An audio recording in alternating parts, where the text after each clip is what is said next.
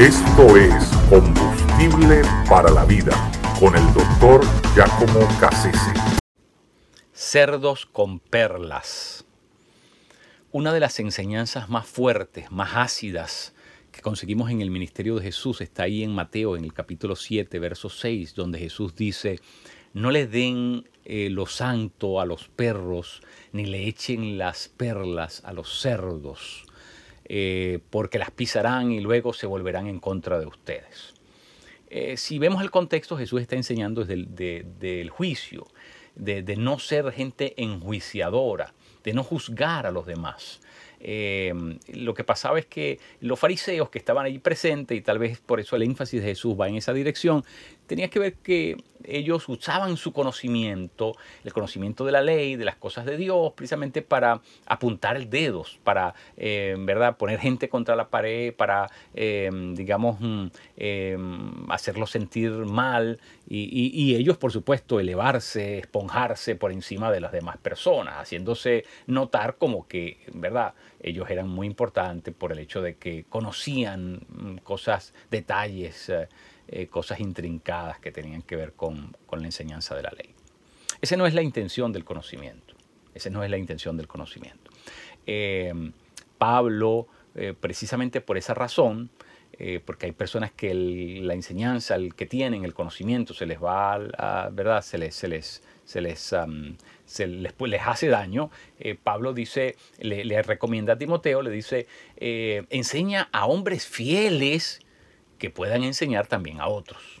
Hombres fieles, hombres, mujeres, es decir, lo que quiere decir personas que sean fieles, que tengan esa característica, porque si le enseñamos a uno que no es fiel, esa persona va a terminar usando lo que le estamos enseñando para atacarnos a nosotros y lo más seguro es que se va a extraviar en lo que le estamos enseñando, es decir, no va a mantener cabalmente la enseñanza que le estamos dando porque no es fiel y por supuesto va a ser infiel también con lo que se le está, se le está dando. Eh, bueno, eso es obvio que, ha sucedido muchas veces a través de la historia, mm, ¿verdad?, universal. Eh, tenemos el caso de Platón, eh, quien creó la academia, ¿verdad? y, luego fue contravenido por las enseñanzas de Aristóteles, que era uno de sus discípulos, que terminó por ser, ¿verdad?, la persona que terminó contradiciendo, oponiéndose, ¿verdad?, eh, a, las enseñanzas de, su maestro y creó su propia, su propia expresión que se llamó el liceo, ¿verdad? Eh, Platón la academia, Aristóteles el, liceo.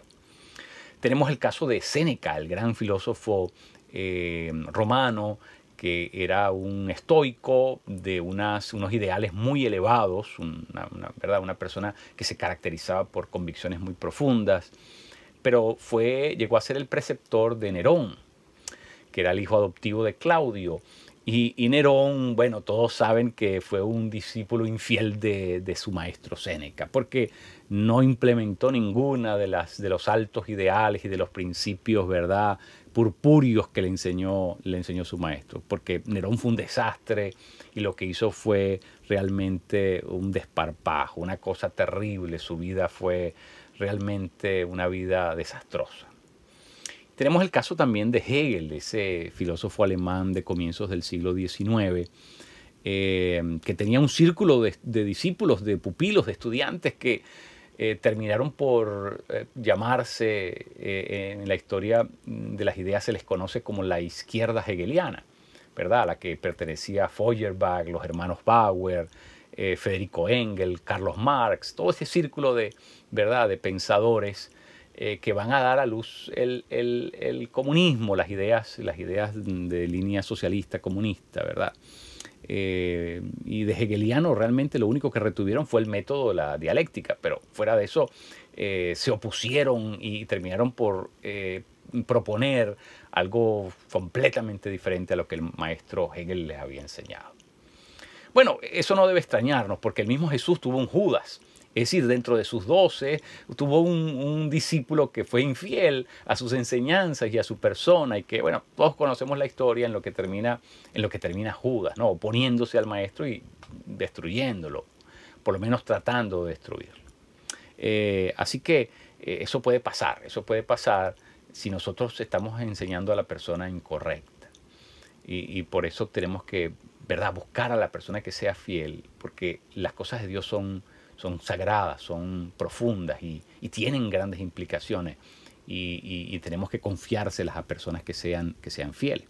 Recuerdo la, historia de eh, Tomás Moro, eh, ¿verdad? Un hombre de fe eh, que trabajaba como canciller en el tiempo de, del rey Enrique VIII y, Enrique VIII, ¿verdad? Quería volverse a casar y para eso, ¿verdad? Apeló al Papa, el Papa no le concedió el divorcio de Catalina de Aragón y él se quería casar con Ana Bolena y bueno, hubo un litigio legal y, por supuesto mm, Tomás Moro estaba en el medio de todo aquello. Y Tomás Moro no simpatizaba con, lo que el rey quería hacer y, y, ¿verdad? Tuvo que decirlo, tuvo que advertirlo y eso no le cayó bien al rey.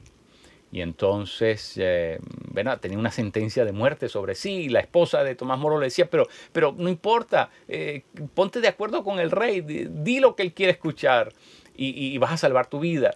Y, Tomás Moro le dijo, mira, yo lo, que puedo salvar son 20 años de mi vida.